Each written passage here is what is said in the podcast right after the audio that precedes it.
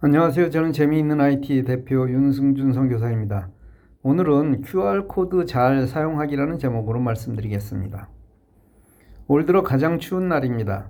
잊고 있었던 춥다는 느낌을 다시 깨닫게 해줘 감사합니다. 쓰레기를 버리는 짧은 시간이었는데 코끝이 쨍합니다. 이 정도의 추위에 나라 전체가 시끄러운데 지금 지구 한편에선 엄청난 한파가 닥쳐왔습니다. 우리가 지구를 망가뜨리자 지구의 반격이 시작된 것입니다.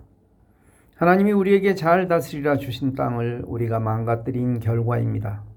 무엇이든 건강할 때 잘 지켜야 합니다. 공부도 마찬가지입니다. 지금 하지 않으면 기회는 없습니다. 내일이 아닌 오늘부터 시작합시다.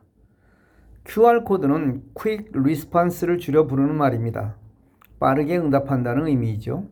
이것을 스마트폰의 카메라로 비추면 특정 사이트로 접속이 쉽게 하도록 만든 것입니다. QR코드의 사용은 아주 일반화되어 있습니다. 메뉴판을 없애고 이 QR코드만 붙여놓은 식당이 많습니다. 이건 정말 편리한 방법입니다. 예를 들어 기존의 방법은 메뉴가 바뀌거나 추가되었을 경우 새로운 메뉴판을 만들어야만 합니다. 그러나 이런 방법은 사이트의 내용만 수정하면 되는 작업이니 아주 편하고 경제적입니다.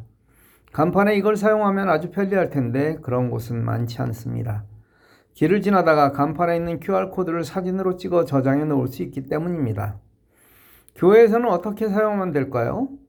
와이파이 연결을 위해 사용하면 됩니다. 즉, 성도들이 이 QR코드를 스마트폰 카메라로 비춰서 교회 와이파이에 연결하게 하는 방법입니다.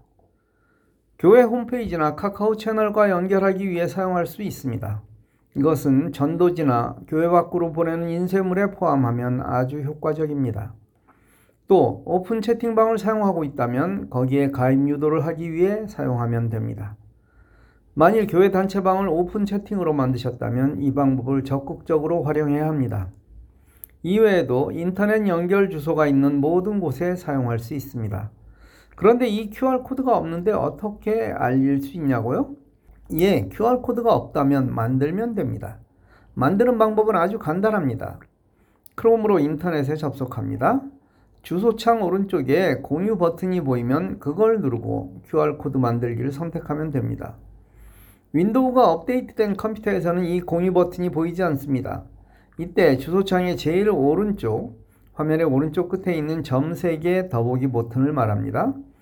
그 버튼을 누르고 저장 및 공유에서 QR코드 만들기를 누르면 됩니다. 이렇게 만든 QR코드는 인쇄물에 넣기도 하고 또 QR 자체를 파일로 보내도 됩니다.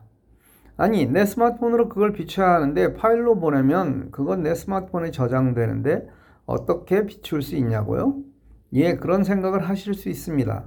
맞습니다. 그렇게 생각하시는 것이 극히 정상입니다. 그러나 한 번만 생각을 바꾸시면 됩니다. 카메라로 즉석에서 비추는 것뿐 아니라 내 스마트폰 안에 그림으로 저장된 QR코드도 읽을 수 있습니다. 만일 이 QR을 카톡으로 보냈다고 가정하겠습니다. 카톡으로 받은 그림을 누르면 갤러리에 저장됩니다. 자, 이제 시작합니다. 설정에서 QR코드 스캔을 누릅니다. 이건 카메라 설정이 있습니다. 아랫부분 오른쪽에 보이는 사진 그림을 누르면 갤러리가 열립니다. 거기서 저장해둔 QR을 선택합니다.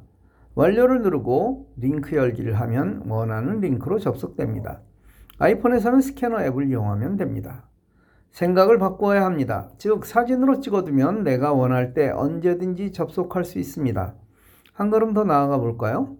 갤러리에 저장된 QR코드는 단순한 그림입니다. 따라서 시간이 지나면 이게 무슨 QR인지 알 수가 없습니다. 따라서 그 링크를 인덱스를 잘 붙여 별도의 파일로 저장해 놓는 것이 중요합니다. 저장하는 방법은 아주 다양한데 그중 전에 배운 나만의 저장 공간, 즉 오픈 채팅으로 만든 채팅방에 저장해 놓는 것도 하나의 방법입니다.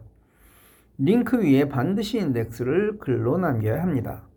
물론 구글 문서와 같은 것을 사용해도 좋고요.